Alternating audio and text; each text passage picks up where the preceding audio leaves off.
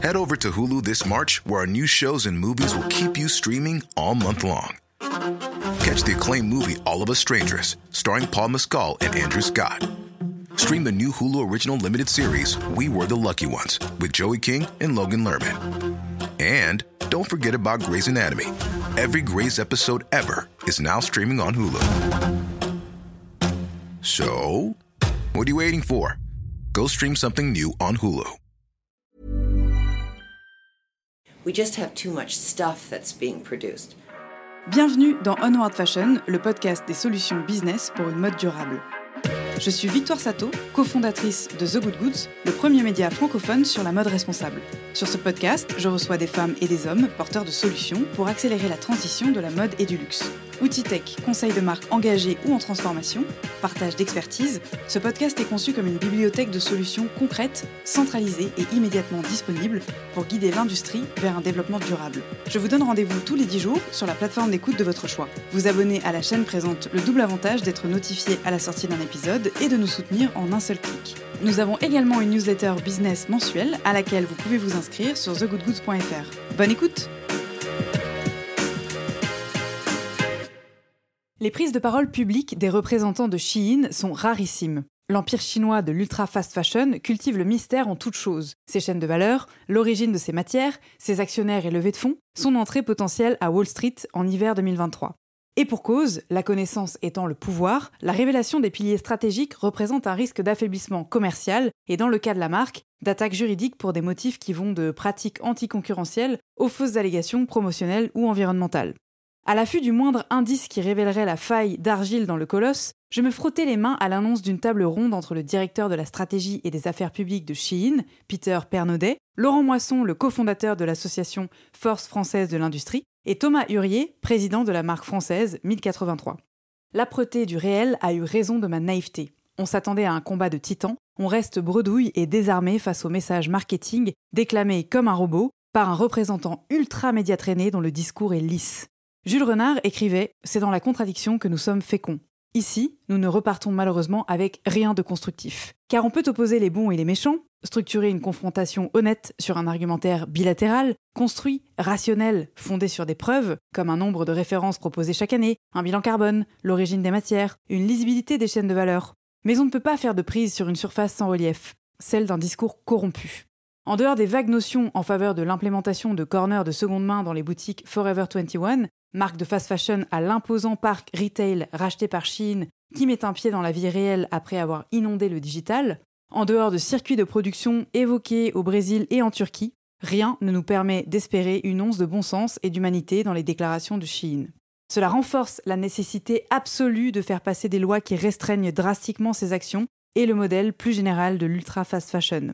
La discussion a été modérée par Sophie Baquet, rédactrice en chef de Mind Retail. La qualité du son capté avec un téléphone n'est pas optimale et je vous prie de nous en excuser. Archiver ce débat et le partager nous semblait important. Bonne écoute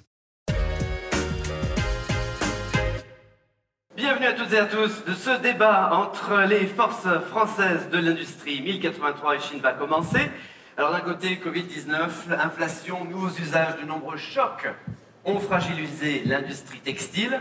De l'autre, l'ultra fast fashion et le géant chinois Chine, avec ses 30 milliards de dollars de CA en 2022, arrive en, bulldozer.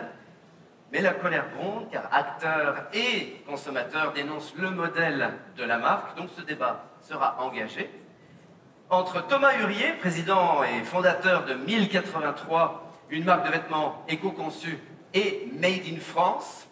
Voici Thomas, merci. Venez, venez, venez, on peut l'applaudir bien fort, merci.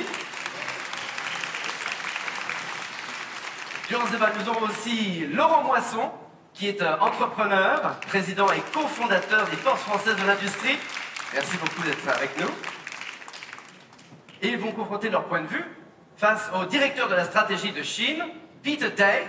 Please join me on stage. Thank you very much. Ce débat est en français et en anglais. Nous avons des casques de traduction qui sont à l'entrée, si vous le désirez.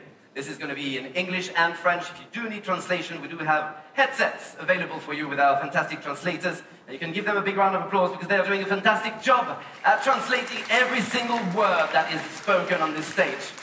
Et pour animer ce débat, Je vous prie de bien vouloir accueillir sur scène la rédactrice en chef de Mind Retail, Sophie Bach, s'il vous plaît. Merci beaucoup.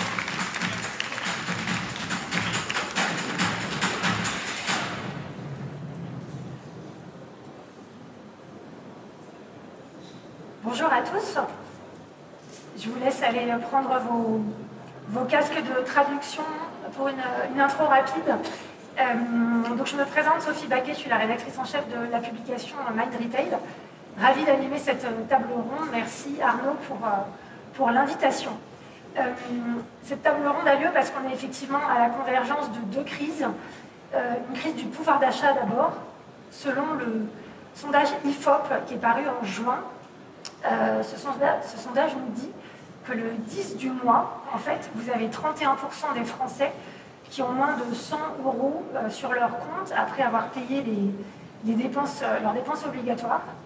Donc voilà, effectivement, tension d'inflation avec une inflation alimentaire qui reste sur des paliers très élevés en France et une crise climatique qui se traduit dans les modes de consommation, puisque Fox Intelligence nous disait à Paris Retail Week, la mardi, euh, sur leur, euh, les e-shoppers français, vous avez donc 35% des e-shoppers qui ont acheté des vêtements de seconde main euh, l'année dernière, contre 22% des Britanniques. Par exemple, au Royaume-Uni, c'est plus 10 points en un an. Donc, donc voilà, des modes de consommation qui se transforment. Donc merci à nos, nos trois invités.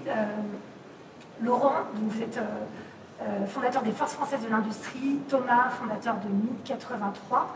Euh, tu vas nous raconter euh, l'histoire de 1083.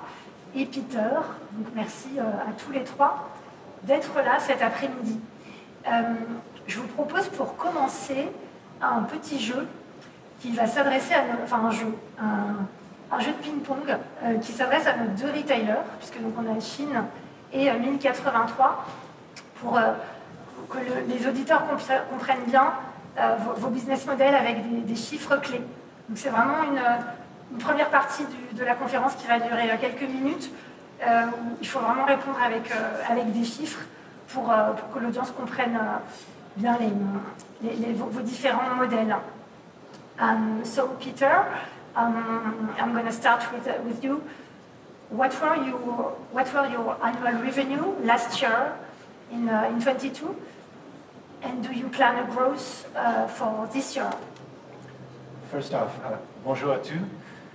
Je, je euh, en anglais, je suis désolé. Je parle français pas bien. To answer your question, we're very excited about our growth prospects as we continue to expand our marketplace model and we continue to be customer-led. Unfortunately, as a private company, I cannot get into details about our specific growth. And for the uh, last annual revenue, We have seen very strong revenue growth continue across all of our markets, including in the European Union and France. We're very bullish about the future and believe that our platform, with its on-demand business model that generates extremely low waste levels and allows us to meet our customers' price expectations while providing high-quality, safe products, will continue to resonate across Europe. And unfortunately, I cannot give you specific numbers as a private company. what, what was communicated in the press was 16 billion uh, in uh, 21, just for our audience. Euh, Thomas, quel, est, euh, quel était votre dernier chiffre d'affaires annuel chez 1083 Alors moi, heureusement, je peux te dire, euh, puisque heureusement, on est en France, et en France, on va publier ces chiffres euh, d'entreprise. Et donc, nous faisons 12 millions d'euros de chiffre d'affaires, euh, soit 1000 fois moins, 1500 fois moins, 1083 fois moins, presque que Chine. Est-ce que tu pourrais parler en milliards Ah non, alors 0,012 milliards d'euros de chiffre d'affaires. Voilà.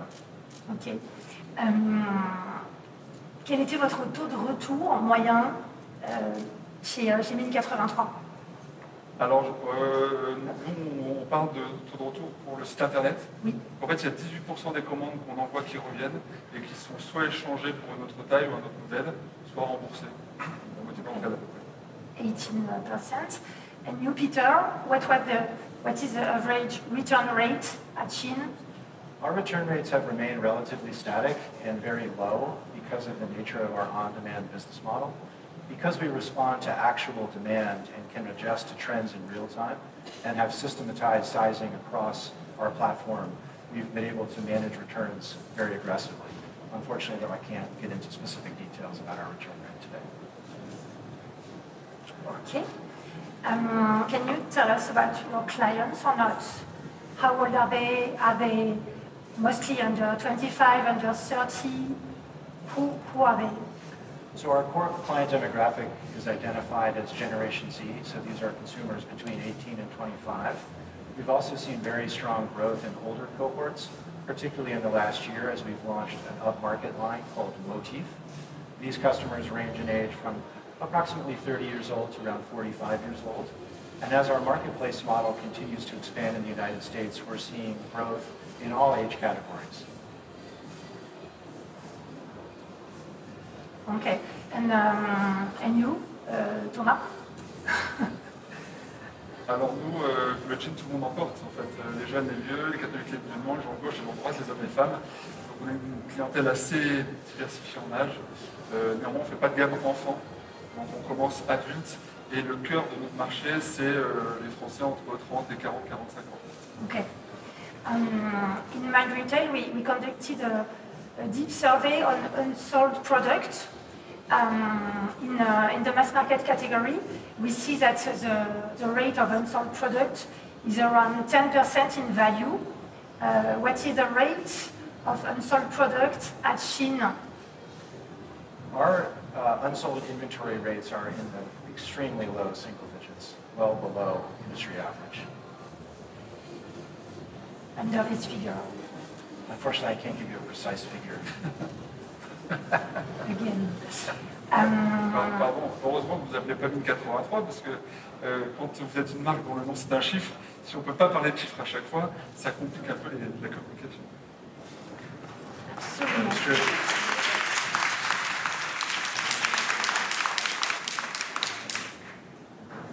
Um, I guess you won't answer, but I try again. How many items uh, did you sell last year? What is the average basket at Shein? What is the average price per item sold? So the average clothing item we sell is between seven and twenty dollars, depending on the market. We operate in 150 countries, so there's wide variety in, in basket size and checkout size. But in the European Union and the United States, our two largest markets, it tends to be between seven and twenty dollars. Per, per, per item, okay? And we normalize our pricing with dollars, so all of our accounting is in dollars. okay. And uh, et chez 1083, Nos prix de vente moyens le prix moyen, oui. Alors pour euh, 7 à 20 dollars, on a au mieux un morceau de tissu en coton bio tissé en France. Ça, c'est ce qu'on peut avoir pour le prix d'un- d'un vêtement Chine. On peut essayer de s'habiller avec, mais ça, ça- ça peut être un peu juste. Euh, après, il y a à peu près 20 euros de prix de confection, pareil en France. Et après, il y a toute la partie distribution. Et donc, nos jeans, ils se trouvent entre 100 et 130 euros sur les modèles, avec euh, la filature, la teinture qui sont la plupart du temps faits en France. Et ensuite, la coupe, l'ennoblissement, le tissage et la confection qui sont par- pour le coup systématiquement faits en France. C'est pour ça qu'on est certifié Origine France Garantie. Et vous étiez rentable euh, l'année dernière? Oui, on, Ouais. sur, euh, en fait, on a 10 ans aujourd'hui et on a tout le temps été rentable, sauf en 2019 où on a staffé un peu plus l'équipe. Euh, donc on avait à peu près 5% de, de résultats euh, en 2022. Ok. Et, euh, et là, on aura certainement moins, puisque du coup, avec l'augmentation du prix des matières premières et de l'énergie, comme on ferait nos propres tissus dans nos tissages en France, et que fabriquer un tissu coûte beaucoup d'électricité et de gaz, et bien du coup, on va certainement avoir une rentabilité moindre cette année. Okay. And Peter, was uh, profitable last year? Yes, uh, Shein was profitable last year and has been profitable since its founding 11 years ago. So we're just one year older than uh, your business. Ok. Euh, pour euh, On a des points vérifier- communs, du coup. Pardon? Ça va? Non, je disais qu'on avait des points communs. Mais oui, on va en trouver. Euh, c'est c'est important aussi de comprendre votre, vos outils de production. Euh, Thomas, euh, pourquoi le nom euh, 1083 Est-ce que tu peux nous expliquer ton, ton modèle de production Oui, 1083, c'est la distance qui sépare les deux villes les plus éloignées de l'Hexagone, de Menton au sud-est jusqu'à Porspoder, c'est un petit village au nord de Brest. Et donc notre démarche est de fabriquer tous nos vêtements, nos baskets, nos t-shirts, nos jeans, à moins de 1083 km de chez vous, où vous habitez en France.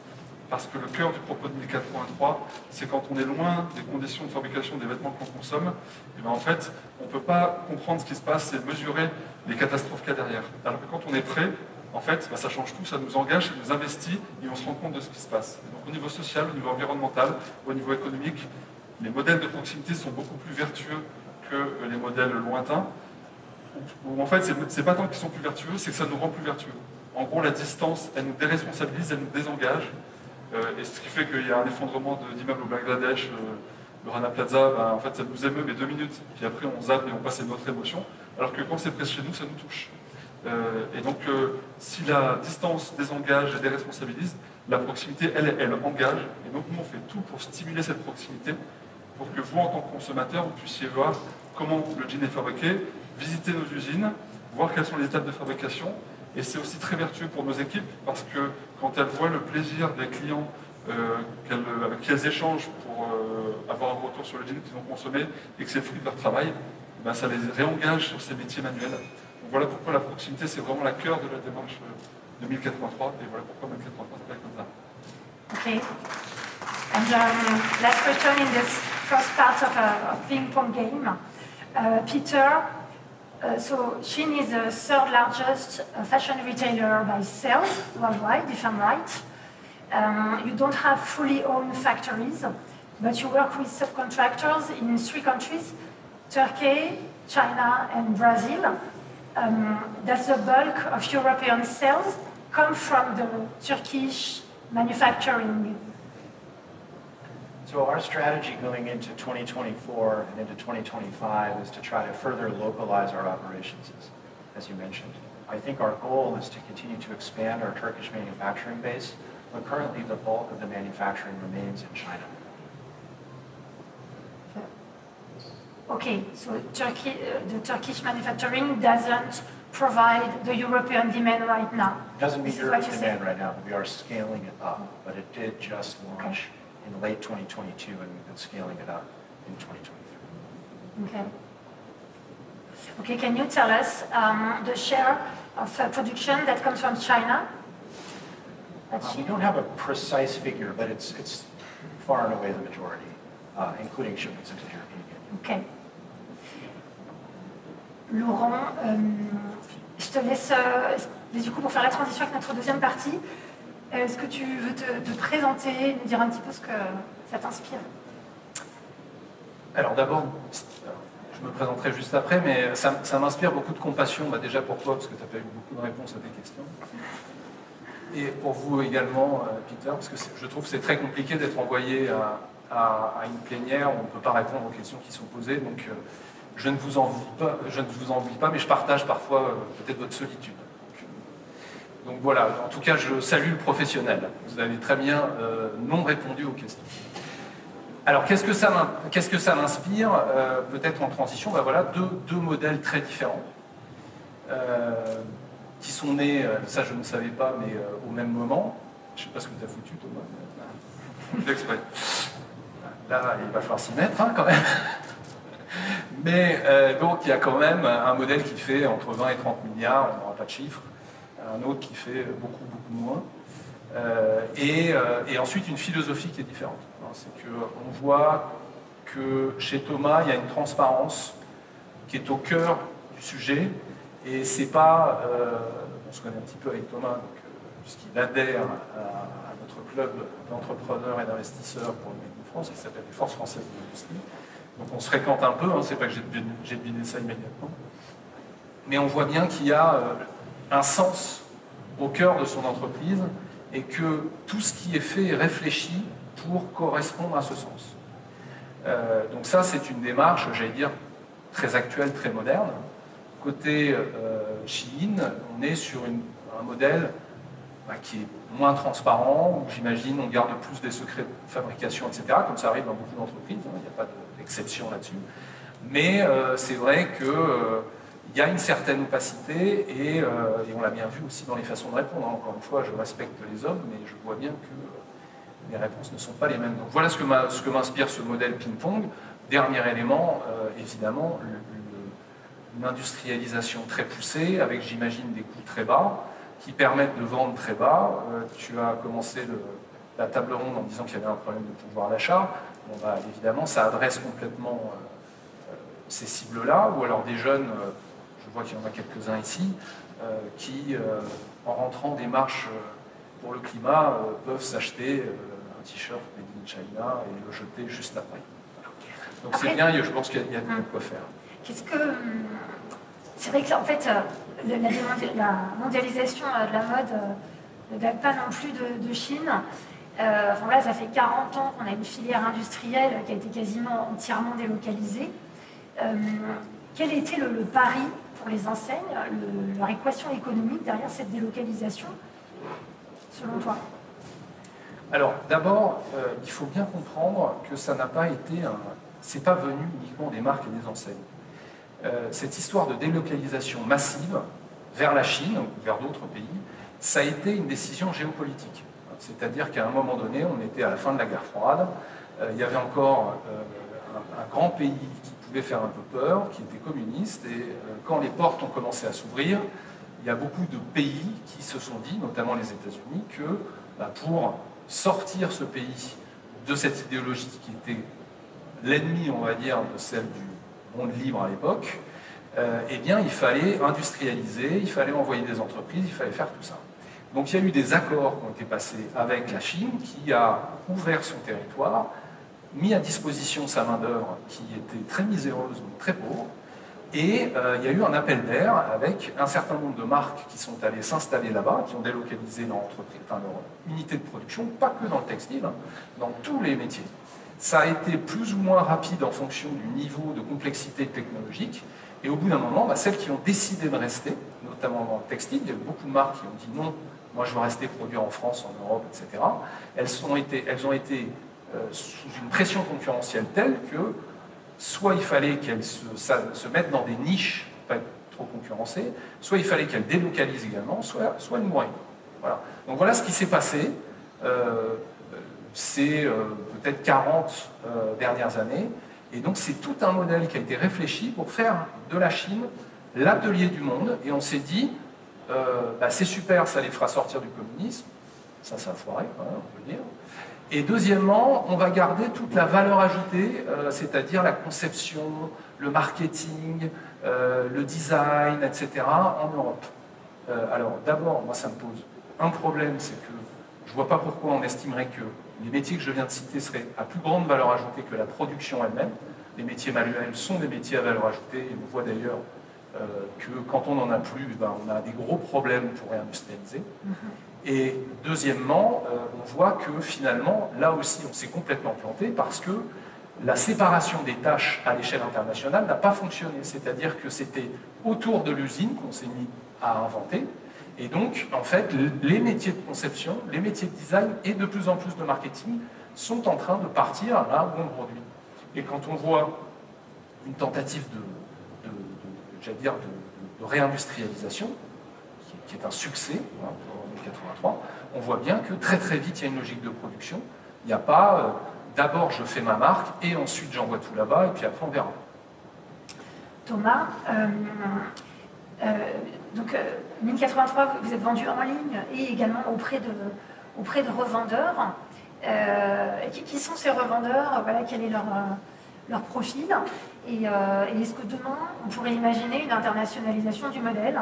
De se dire, voilà, je, je lance 1083 en Espagne ou en Allemagne alors sur la partie distribution, notre problème c'est qu'on a plus de demandes que de capacité de production. Et donc c'est grâce à ça qu'on crée des emplois. Tant qu'on a ce problème-là, ça veut dire qu'il faut qu'on produise plus que ce qu'on sait faire aujourd'hui. Donc ça veut dire qu'on crée des usines, des ateliers, qu'on développe de l'emploi local. Donc pour l'instant, depuis 10 ans, ben, on continue de créer des ateliers.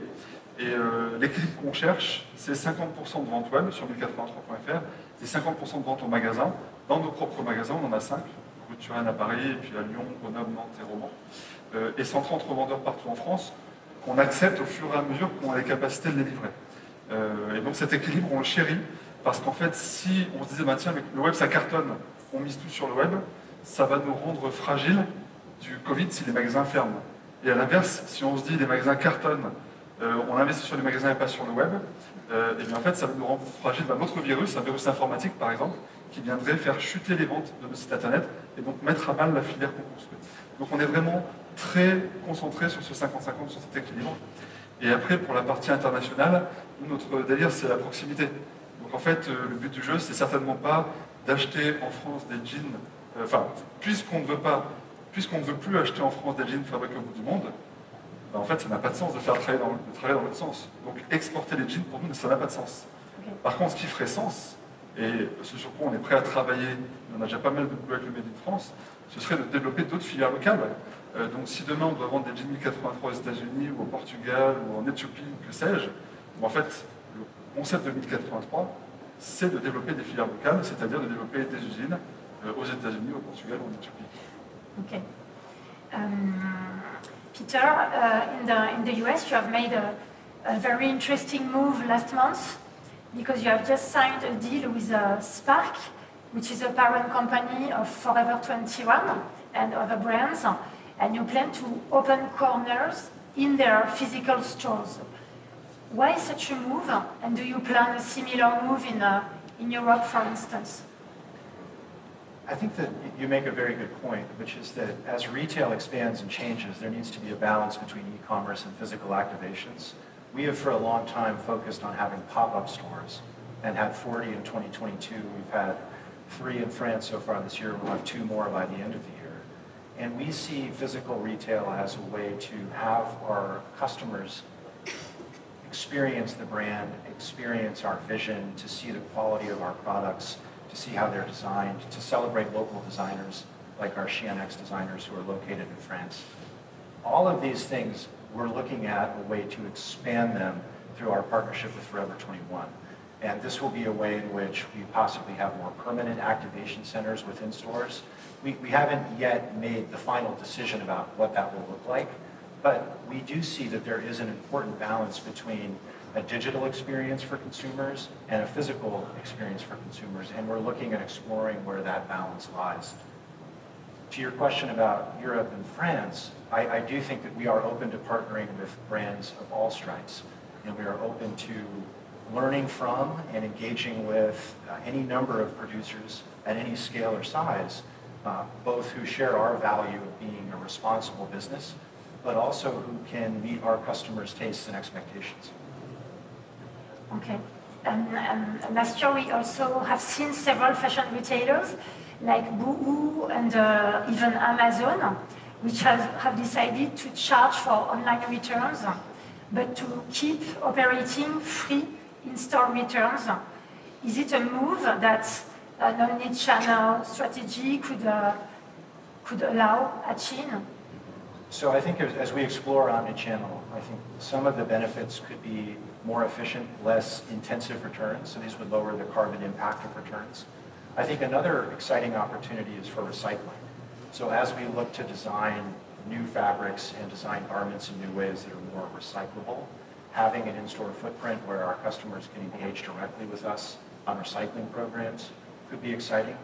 I think really this is early days and we haven't decided exactly how we will engage, but I, I do think there are lots of opportunities, two of which you mentioned. Ok. Um, on doit... Je suis étonné parce que sur votre site internet, on trouve dans les bas-fonds de votre site internet une partie RSE euh, où tout est euh, formidable. Franchement, j'étais inquiet pour le réchauffement climatique, mais après, avoir lu votre partie RSE, je, me suis dit on est sauvé. Euh, au niveau social, c'est parfait, au niveau environnemental, c'est parfait. Et là, vous dites qu'au niveau recyclage, ce serait bien de commencer à travailler sur le sujet, mais sur votre site, vous indiquez que c'est 60% de vos matières premières qui sont recyclées. Alors du coup, je suis surpris de ne pas entendre 60% euh, de votre bouche. So we have a fabric standard called the Evolution by Design standard, and this is a fabric material that uses 30% post-consumer recycled material to manufacture our garments. What we're speaking about is the end of life. So when a garment has been purchased, already manufactured, and is now ready to be changed. We offer uh, retail exchange. It's called a peer-to-peer network. It's applied in the United States. It will be coming to Europe very shortly. And this Shein Exchange is one way in which we do that. The second way is through this recycling program. We offer that at our pop-ups today, but we'd like to see it expand, and that could be one way in which uh, physical retail could help us. But what we're speaking about is post-purchase recycling, not the manufacturing of the garments, which is what I think you were reading about in our ESG report.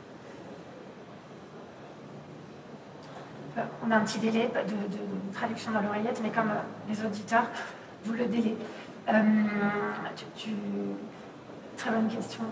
Merci Thomas. So Peter, effectivement, uh, you, launched Shein Exchange uh, one year ago in the US. Um, as a fast fashion company, I mean the core of your business model is to manufacture to, manuf- to manufacture products that don't last long. So, which brands do you sell in the exchange platform for second-hand?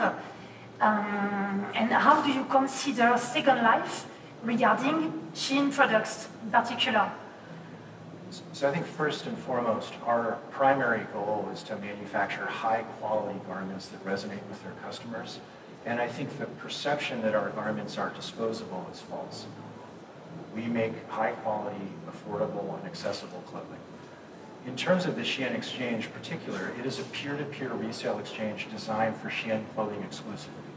So customers who have purchased a Shein item, we call them pre-loved items, can use the Shein Exchange to sell it to other customers who may be interested in that garment. This program allows us to realize some efficiencies, and it allows our customers to engage with the platform in a very easy and direct way.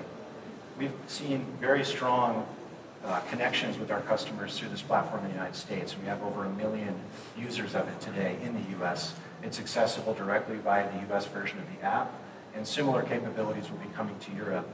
And this is offered as a service. It's not a profit center for us. We don't plan to use it as a profit center. It's a tool to allow our customers to engage in circularity, which is something that we hold as a core value as a company. Is it a profitable business? for- Une, euh, je- juste un, un commentaire là-dessus, parce que je, je crois qu'il y a, un, il y a un- Quand on compare des taux de retour, euh, il faut voir aussi quelles sont les pratiques. Quand on a un vêtement à 5 euros, 6 euros, et que c'est compliqué, parce que j'ai été interviewé quelques clientes, euh, jeunes clients de Chine, et il y a parfois une sorte de, bon, bah, je ne sais pas euh, comment le, le rendre, ou parce que c'est pas très évident. Donc, quand ça coûte 5 euros, on jette. Donc, je pense que les taux de retour ne sont pas toujours bien identifiés par la marque, parce que euh, à ce niveau-là de prix, euh, s'il faut payer euh, tout un tas de trucs, euh, qu'il y a tout un process à faire, et ben vous avez un découragement. Alors, je ne sais pas s'il y a des, clients ou des clientes dans la salle, mais en tout cas, moi, c'est ce que j'ai entendu auprès de gens de ma famille qui finit par m'avouer, que je suis quand même un partisan du minimum m'avouer qu'ils en achetaient de temps en temps. voilà. C'était très triste, mais ça m'a, quand même appris ce, que je suis en train de vous dévoiler. Qu'est-ce que, Laurent, euh, on a la loi sur l'affichage environnemental qui se profile euh, donc de façon euh, optionnelle à partir de janvier 2024 et obligatoire janvier 2025 euh, sous, sous peine d'autres retards. Mais en tout cas, voilà, en tout cas le, programme actuel. Qu'est-ce que tu penses de, de cette législation? Alors, sur l'affichage, j'y crois très peu. Parce que on voit très bien, enfin, il y a suffisamment eu de reportages sur la fast fashion, sur Chine, sur d'autres, euh, démentis, pas démentis, peu importe, mais qui créent le doute. Et on sait très bien que euh, c'est un achat qui est moins vertueux, qu'il deviendra peut-être, hein, parce que j'ai bien noté que vous, avez dit que vous envisagiez de relocaliser dans un certain nombre de pays, donc ça serait merveilleux, mais en attendant, ça n'est pas fait.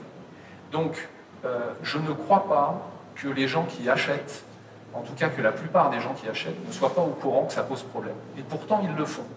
Donc, je ne vois pas pourquoi le fait de mettre une étiquette qui dise attention, on vous informe, euh, va régler les choses. Alors, c'est possible pour une partie, des- de- je pense, des consommateurs. Je trouve que c'est sain pour beaucoup d'autres acteurs, mais je ne suis pas certain que ça règle complètement le problème. Je pense qu'on a un problème de responsabilité et de cohérence entre ce qu'on raconte dès qu'on a un micro pour dire qu'on est vertueux et de qu'est-ce qu'on fait au moment où, euh, en face de son site internet, on compte ses sous et on achète ou pas quelque chose. Oui, moi je, voulais revenir sur ce que tu disais, je suis tout à fait d'accord. Euh, s'il suffisait de lire Fumez-tu pour s'arrêter de fumer, en fait, plus personne ne fumerait. Et c'est pas le cas. Donc en fait, tout ce qui est de l'ordre de l'individu, c'est normal de le mettre à la responsabilité du consommateur qui choisit ce qu'il fait ou ce qu'il ne fait pas. Mais en fait, à la fin, avec toutes ces étiquettes, on s'y perd, ça fait trop de choix dont la plupart d'entre eux ont des conséquences trop lointaines. Fumer, c'est le cancer, c'est dans 30 ans. Donc c'est moins grave que si c'était dans 30 jours, si la proximité de la conséquence était immédiate. Et eh bien, la surconsommation, la fast fashion, c'est pareil. La conséquence est si lointaine que le consommateur dans son magasin roman sur airs, ben, en fait, il ne va pas appréhender ça de la manière euh, la plus idéale. Et en réalité, si l'État, si la collectivité sait qu'il y a un truc qui est bien, un truc qui n'est pas bien, c'est son rôle de légiférer et de dire ça on a le droit, ça on n'a pas le droit. Euh, je veux dire, dans la fast fashion, euh, on parle beaucoup du pouvoir d'achat. C'est bien gentil euh, de faire attention au pouvoir d'achat des gens, mais si la fast fashion faisait économiser des gens aux Français, ils ne feraient pas tous ces milliards d'euros de chiffre d'affaires. Ça vient des Français. Donc en fait, c'est juste qu'au lieu d'acheter, d'avoir le plaisir d'acheter un vêtement, eh ben, on a récompensé de plaisir le consommateur qui en a acheté 5, donc il est 5 fois plus content parce qu'il a 5 fois le kiff d'avoir acheté, mais ça nous coûte cher. Et ça nous coûte cher économiquement, ça nous coûte cher aussi en termes d'emploi, euh, ça nous coûte cher aussi pour euh, la santé. Moi, je compare la fast fashion à la fast food. La fast food, ils excitent les consommateurs, ils nous stimulent, ils créent le désir en mettant du sucre partout. Vous avez du sucre, un, morceau de sucre dans un hamburger. C'est quand même dommage, on pensait manger de la viande, mais on a du sucre dedans, et c'est ce qui nous stimule notre désir. La fast fashion, ben, elle, elle nous stimule par la nouveauté, par la promotion, et donc ben, on remplit le, le système à plaisir dont on a besoin, mais au lieu de le remplir de choses vertueuses, eh ben, on le remplit d'un monde qui surconsomme, qui surproduit, qui pille les réserves de la planète, qui concentre les emplois dans des endroits pas très riches et qui appauvrit les riches et qui asservit les pauvres. Et donc ce modèle-là, ben, si on se dit qu'il n'est pas terrible, ben, en tant que professionnel, en tant qu'État, on peut faire quelque chose. En tant que consommateur, on peut tous faire notre part, mais nos moyens sont très limités par rapport à ce que peuvent faire les entreprises ou décider de ne pas faire, et ce que devraient faire nos gouvernants pour saluer, dynamiser ce qui est bien et contraindre ce qui n'est pas bien. S'ils savent que ce n'est pas bien, euh, l'État, bah, au lieu de nous mettre une étiquette, il devrait l'interdire. I think that one of the central premises of both of your arguments is that there is a virtuous cycle. And at, at Shein, we agree that there is virtue in fashion. What we see it as is a vehicle for self-expression. And if you can decouple the ability for individuals to self-express through their clothing at an affordable and economically accessible price point, but do so in a way that's responsible and sustainable, we think that is more of an appropriate solution. We also think that transparency in supply chains is an important component. We have 5,400 contract manufacturers they're uh, enabled through a digital supply chain that allows us to see where they are, to ensure that they're not using things like forced labor, improper materials, to conduct and monitor chemical testing of the products. All of these things can be enabled through technology. But I think that assigning virtue to a particular model that is solely, solely focused on limiting consumption uh, may alienate a portion of the population that can't afford higher price points and B, limit opportunities for self-expression and individuality, which are also virtuous. So I, I don't see that this is a, a, singular virtue that you're adopting, in our view. Non mais, alors, moi j'entends votre point. Et euh, effectivement, si vous vendez, c'est parce qu'il y a des acheteurs. J'imagine, tu as parlé d'un peu de shoot, d'ego et de satisfaction quand on ouvre un, quand on ouvre un, j'imagine, un paquet euh, qu'on vient de recevoir. Et d'ailleurs, ça entretient par le système d'influenceurs, beaucoup sur TikTok, qui lui-même est un média bien contrôlé par la, par, la, Chine. Donc tout ça est une boucle très efficace. D'un point de vue marketing, c'est nickel. Effectivement, ça ne contrevient pas aux, réglementations, puisque les gens ont le droit d'acheter des vêtements sur Internet. Maintenant, euh, dans l'histoire des interdits, des produits interdits, il y a eu un moment où c'était permis à une époque, on pouvait acheter de l'opium. C'était parfaitement accepté. Euh, il y a des endroits euh, qui se disent qu'on euh, peut légaliser tout type de drogue. C'est pas pour ça que c'est bon. Voilà. Donc c'est pas parce que des gens en veulent et que des gens en vendent que c'est quelque chose qui est sain pour les choses. Donc moi, je suis très spectateur là-dessus. à chaque fois que je, je joue un journal, que j'allume la télé, que j'entends une conférence, on me dit qu'il y a une urgence climatique. Alors, soit c'est vrai, et il faut traiter le problème. Alors, est-ce qu'on interdit, est-ce qu'on vous oblige à avoir un certain nombre de, de, pratiques qui fait que la prochaine fois que vous venez, vous aurez la possibilité, même l'obligation de répondre aux questions qui sont posées? Ça pourrait être bien. Euh, soit on continue à dire, bah, en fait, il y a des failles parce qu'en gros, euh, il y a production dans des pays qui sont quand même pas des démocraties super, euh, super transparentes, donc on ne peut pas savoir ce qui s'y passe. On recevait il n'y a pas très longtemps à Arcachon quelqu'un qui fabrique aussi des, jeans et qui est d'origine vietnamienne, qui est parti au Vietnam pour regarder à Ho Chi Minh Ville comment on, produisait les jeans qu'il avait lui-même designés il a visité, parce qu'il était vietnamien, il a eu accès à des, centres de production que euh, euh, vous et moi, on ne peut pas euh, visiter, parce qu'on ne va pas nous amener dans ces endroits-là. Il, est tombé en dépression, et je ne plaisante pas. C'est-à-dire qu'il a décidé de faire du Made in France en sortant de ça. On ne se rend pas compte du mal qu'on fait. Donc, moi, l'argument qui est de dire, jusqu'à maintenant, on fait des choses qui sont légales et on fait plaisir aux clients, oui, moi, je n'irai pas vous contredire sur ce point. Le point, et on parle de vertu, on parle de morale, on parle de trucs peut-être un petit peu conceptuels, mais c'est ça l'enjeu. L'enjeu, c'est est-ce que on laisse faire des choses qui certes sont permises, mais détruisent la collectivité? Moi, je vous souhaite de relocaliser au plus vite possible parce que j'ai une conviction forte, c'est que bientôt, si ce n'est pas vous qui décidez de le faire, vous y serez obligé, vous ne pourrez plus vendre. I have a last question because our time is running out. Last question for Peter. How do you consider the European legislation to tax imported carbon? So I think it's important to note that if there are... I think it's a good legislation, or no? So we don't, we don't comment on specific policies, but in general, if there is a change, we're excited to follow it. And I think our position as a company is that there is a climate emergency that we have a role to play in addressing it along with other participants in the fashion industry. And we're looking forward to, to taking on that role and fully complying with any laws that come into effect. I think. But I, I would just like to respond briefly. I, I, I, think the analogy between our product and narcotics is uh, a little unfair. We all wear clothing. We all wear clothing that's sourced from multiple locations. And despite our best efforts, there is no cotton production in France. You're sourcing your raw cotton from another country. And those supply chains can be opaque and difficult to trace. So I, I think the notion that there is some sort of moralistic ban that can be approached and uh, analogizing fashion to narcotics probably overstates the case. Now, it is important that there are changes, and there are important changes to fabrics and, and supply chains that we embrace and are working to advance as an industry. But I, I think that a total ban and a comparison to narcotics probably overstates the case, in our view. Je suis sûr que vous allez prendre toutes les mesures nécessaires pour que ça n'arrive pas, parce que je vous sais très efficace.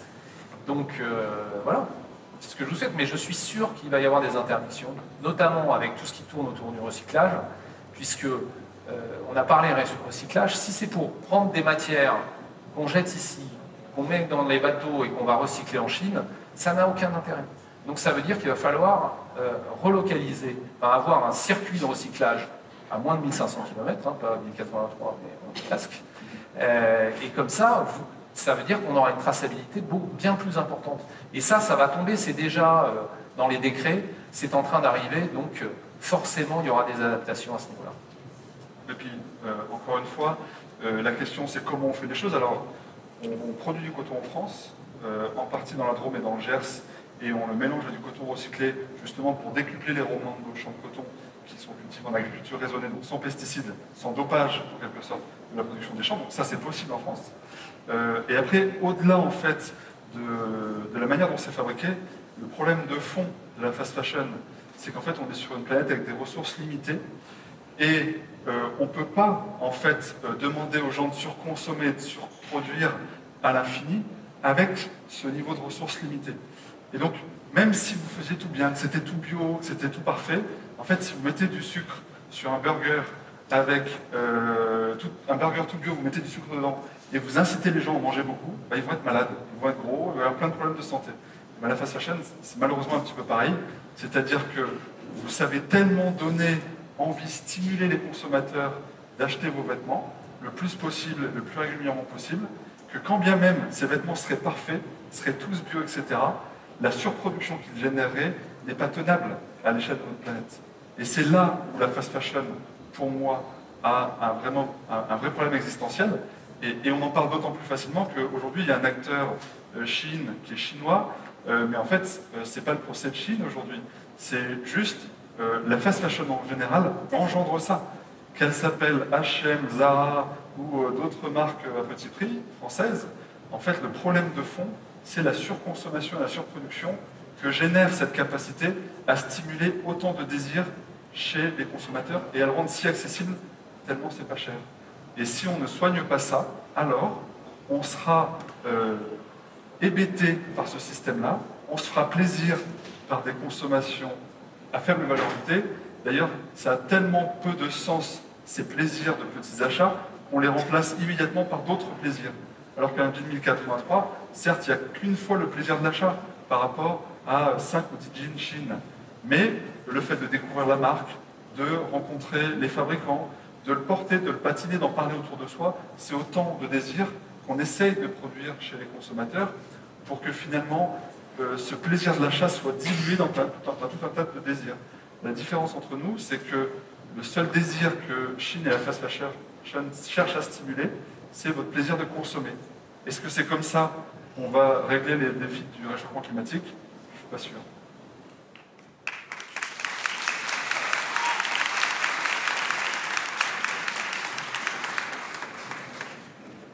So I think that one of the misconceptions about our business is that we produce a lot of clothing.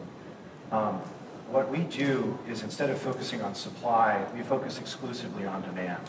And this means that using our digital supply chain, we're able to produce only between one to 200 copies of a particular garment SKU for the entire world. And the net effect of this is to dramatically reduce our excess inventory waste, our excess fabric wastes. So when you're talking about overproduction, that's really something that we feel we have something to contribute to these discussions about solutions um, by dramatically lowering overproduction and virtually eliminating it from our supply chain.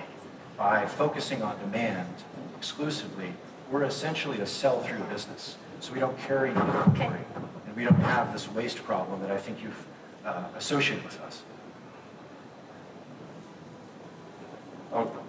J'entends euh, cette volonté de produire à la demande grâce à votre supply chain, etc. Euh, néanmoins, quand on produit à la demande, on n'a pas besoin de faire de promotion, puisqu'en fait, on n'a pas de surstock. Or, quand on regarde votre site internet, il n'y a que des promotions. Ça veut dire que soit ces, ces promotions sont fausses, c'est-à-dire que vous faites croire que ça valait 20 et en fait ça vaut 12 pour stimuler la consommation.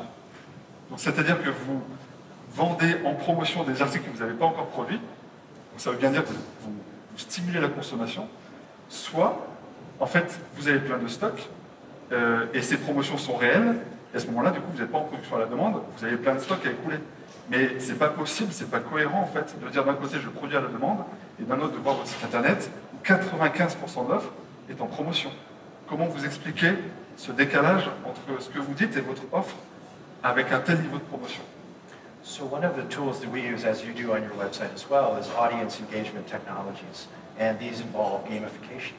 And we've seen uh, through our global platform that these types of gamification tools are very exciting and welcomed by our customers. But you're right, we are a business, we are trying to sell products to our customers, but the way in which we're trying to sell them is to encourage them to tell us what they think they want to wear and then to produce in response to that measured demand. So I think as you look at the online experience for an online-only business, we do not have the ability to create a storefront experience. We have to engage with our customers through different immersive means, and these are the means that we've chosen. And they've been very successful for our business to date. But, but to your point, I think there are conversations that are important to have about how do you become a more sustainable brand. And we obviously have a lot to learn, and we're continuing to speak to stakeholders, and, and yourselves included, to, to learn how we can do better. Okay. Um, we, we didn't really uh, hear your answer.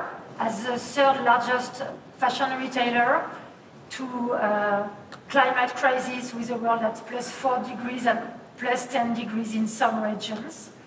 So uh, we believe that retailers also have a duty to commit and to give a concrete path to this, uh, to tackle the, the, the, climate change. But um, um, you told us that you didn't want to take questions from the audience.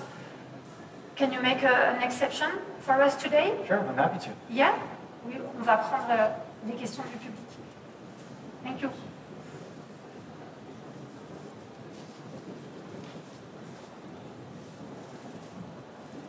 Bonjour.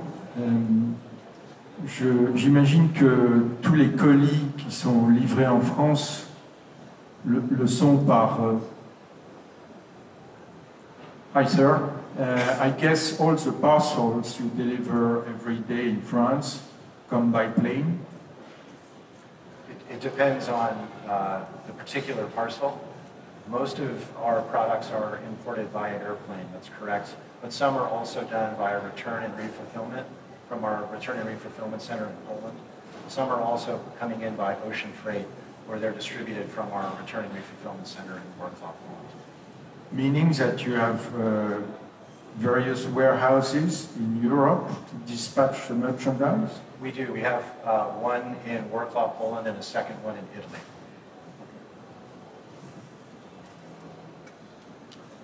Une petite précision, petite précision j'ai regardé les, vos, vos, vos, promesses RSE, et sur vos promesses RSE, vous dites que vous limitez au minimum euh, les trajets en avion pour les livraisons de vos commandes je ne comprends pas trop votre réponse. Euh, parce que là, j'avais cru comprendre que c'était la majorité que vous livrez en avion, ce que vous avez dit. Et sur votre site internet, vous dites euh, l'inverse. So, uh, in our ESG report, we identify our emissions in scopes 1, 2, and 3.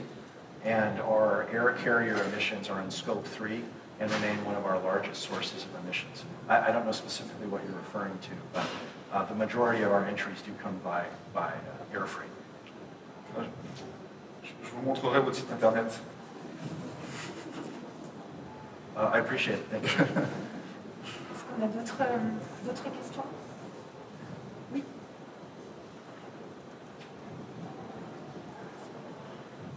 Bonjour, euh, j'ai deux questions à vous poser. Un rapport euh, de Greenpeace avait révélé que 15% des vêtements analysés de Chine étaient contaminés avec des contaminants à des hauteurs supérieures à la législation euh, européenne.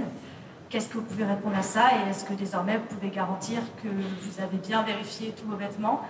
Et la deuxième question, c'est est-ce qu'aujourd'hui Chine peut garantir que sa production ne repose absolument plus sur euh, l'exploitation des populations ouïghours Merci.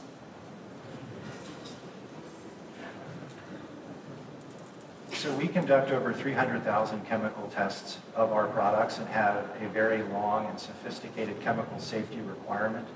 That means that all of our suppliers are prohibited from using substances that are banned in countries like France, the United States, Canada, and, and really throughout the world. And our objective is to make high quality, safe, fashionable clothing. So we've invested countless amounts of material resources and human resources into making our products as safe as we possibly can. And we take that very seriously as a business. To your second question, we as a company have a zero tolerance policy for forced labor. In our code of conduct, we expressly prohibit the use of forced labor, child labor, or any other type of exploitive conditions. And we conduct thousands and thousands of supplier audits. In 2022, we did 2,800. We're on track for 3,600 in 2023 to make sure that our suppliers are living up to their obligations in the Code of Conduct. But we don't stop there. We also have no contract manufacturers in the Xinjiang region of China, and we conduct chemical tests of all of our cotton products to make sure that they are from approved origin countries. This includes Brazil, which sources about 67% of our cotton, the United States, which is another 22% of our cotton, and India and Australia, which make up the rest. And so our objective and one of our highest values as a company is to remain true to that zero tolerance policy. one last question, une dernière question. Ouais, J'aimerais juste rebondir sur ce qu'a. Euh, Alors, les questions. n'aurons peut-être pas de dernière question. De Merci. Merci. Exactement. Donc, désolé pour le- le- la dernière personne qui voulait poser une question, ça sera moi. Voilà. Euh, non, mais elles- sont très bien vos questions, mais en fait, elles sont limitées en sens parce que vous avez quelqu'un en face de vous qui a du mal à répondre aux questions euh, de façon précise. Encore une fois, je pense que c'est compliqué d'être à sa place et je ne voudrais pas l'être. Mais euh, vous comprenez bien, Peter, que quand vous ne répondez pas à toutes les premières questions, quand il y a autant d'opacité, tout ce que vous nous garantissez à l'instant, c'est très compliqué pour nous de le croire. Donc il faudrait quand même ouvrir tout ça. On est au moment, et vous savez très bien vous en servir sur les médias sociaux, où euh, tout le monde a quelque chose dans la poche, qui filme, qui communique, etc. etc. Donc dans ce niveau de transparence pos- possible, ça commence à devenir très compliqué d'être aussi opaque. Et moi, euh, je pense que les deux questions que vous avez posées, il y en a peut-être mille comme ça qu'il faudrait poser, ben, j'ai du mal à vous croire. Et, et- et vous n'aurez la possibilité euh, de nous convaincre qu'en ouvrant les portes, qu'en garantissant ces pratiques et qu'en intégrant un certain nombre de choses comme, comme Thomas a pu les démontrer, simplement sur le, sur le coût de ce qu'on achète, quand on voit le prix d'un salaire décent, on voit bien que c'est pas possible. Tu dis tu as 20 euros de convection sur un, pour un jean. Oui, oui, j'ai regardé les, Voilà. des jeans sur le catalogue Chine et je me dis, bah, qu'est-ce que je peux avoir en France pour ce prix-là? Et en fait, je peux Une juste poche. mon, mon tissu. Non, le tissu, je peux tisser en France, euh, en, en bio, euh, tout ce qui respecte ce que vous dites en termes de respect des gens, respect de l'environnement. Euh, pour le produit fini acheté sur Chine, en promotion, euh, bah, en fait, j'ai un morceau de tissu en France. En respectant toutes les règles françaises, hein, juste ça. Donc si vous avez une conscience écologique, si tout ce que vous faites en engueulant vos parents dont je fais partie, euh, c'est vrai, hein, si vous y tenez tant, la réponse est dans la question. Hein. c'est, euh, c'était l'autre là qui disait la question elle est vite répondue, bah, elle est vite répondue la question. Donc il n'y a pas besoin de partir, de lire des rapports, etc. Vous constatez le prix de ce que vous avez, qu'est-ce que vous en faites après, et je pense qu'on a, en attendant que les gouvernements, qui sont très lents, c'est très compliqué, etc., prennent des décisions comme celle que tu appelles, on a un pouvoir en tant que consommateur. Donc regardez bien la provenance et regardez bien ce que vous financez comme modèle de société avec ça. Soit des gens qui fabriquent à côté de chez vous, dans d'autres pays où les gens sont bien, je finis, sont bien, euh, sont bien traités, soit des choses où vous ne savez pas du tout et vous dites Oh non, mais j'ai eu des réponses un peu vagues qui me rassurent. Voilà, j'ai rien d'autre à dire. Merci beaucoup. Merci beaucoup, merci Sophie, Peter, merci Thomas et merci Laurent. On peut les applaudir encore une fois très fort, s'il vous plaît. Thank you very much. Merci pour votre écoute. Si vous êtes encore là, c'est peut-être que vous avez appris des choses et apprécié cet épisode. La meilleure façon de nous le faire savoir, c'est de partager ce podcast sur vos réseaux, par email ou de bouche à oreille, et de laisser un commentaire iTunes 5 étoiles, ainsi que de vous abonner à la chaîne sur la plateforme d'écoute de votre choix.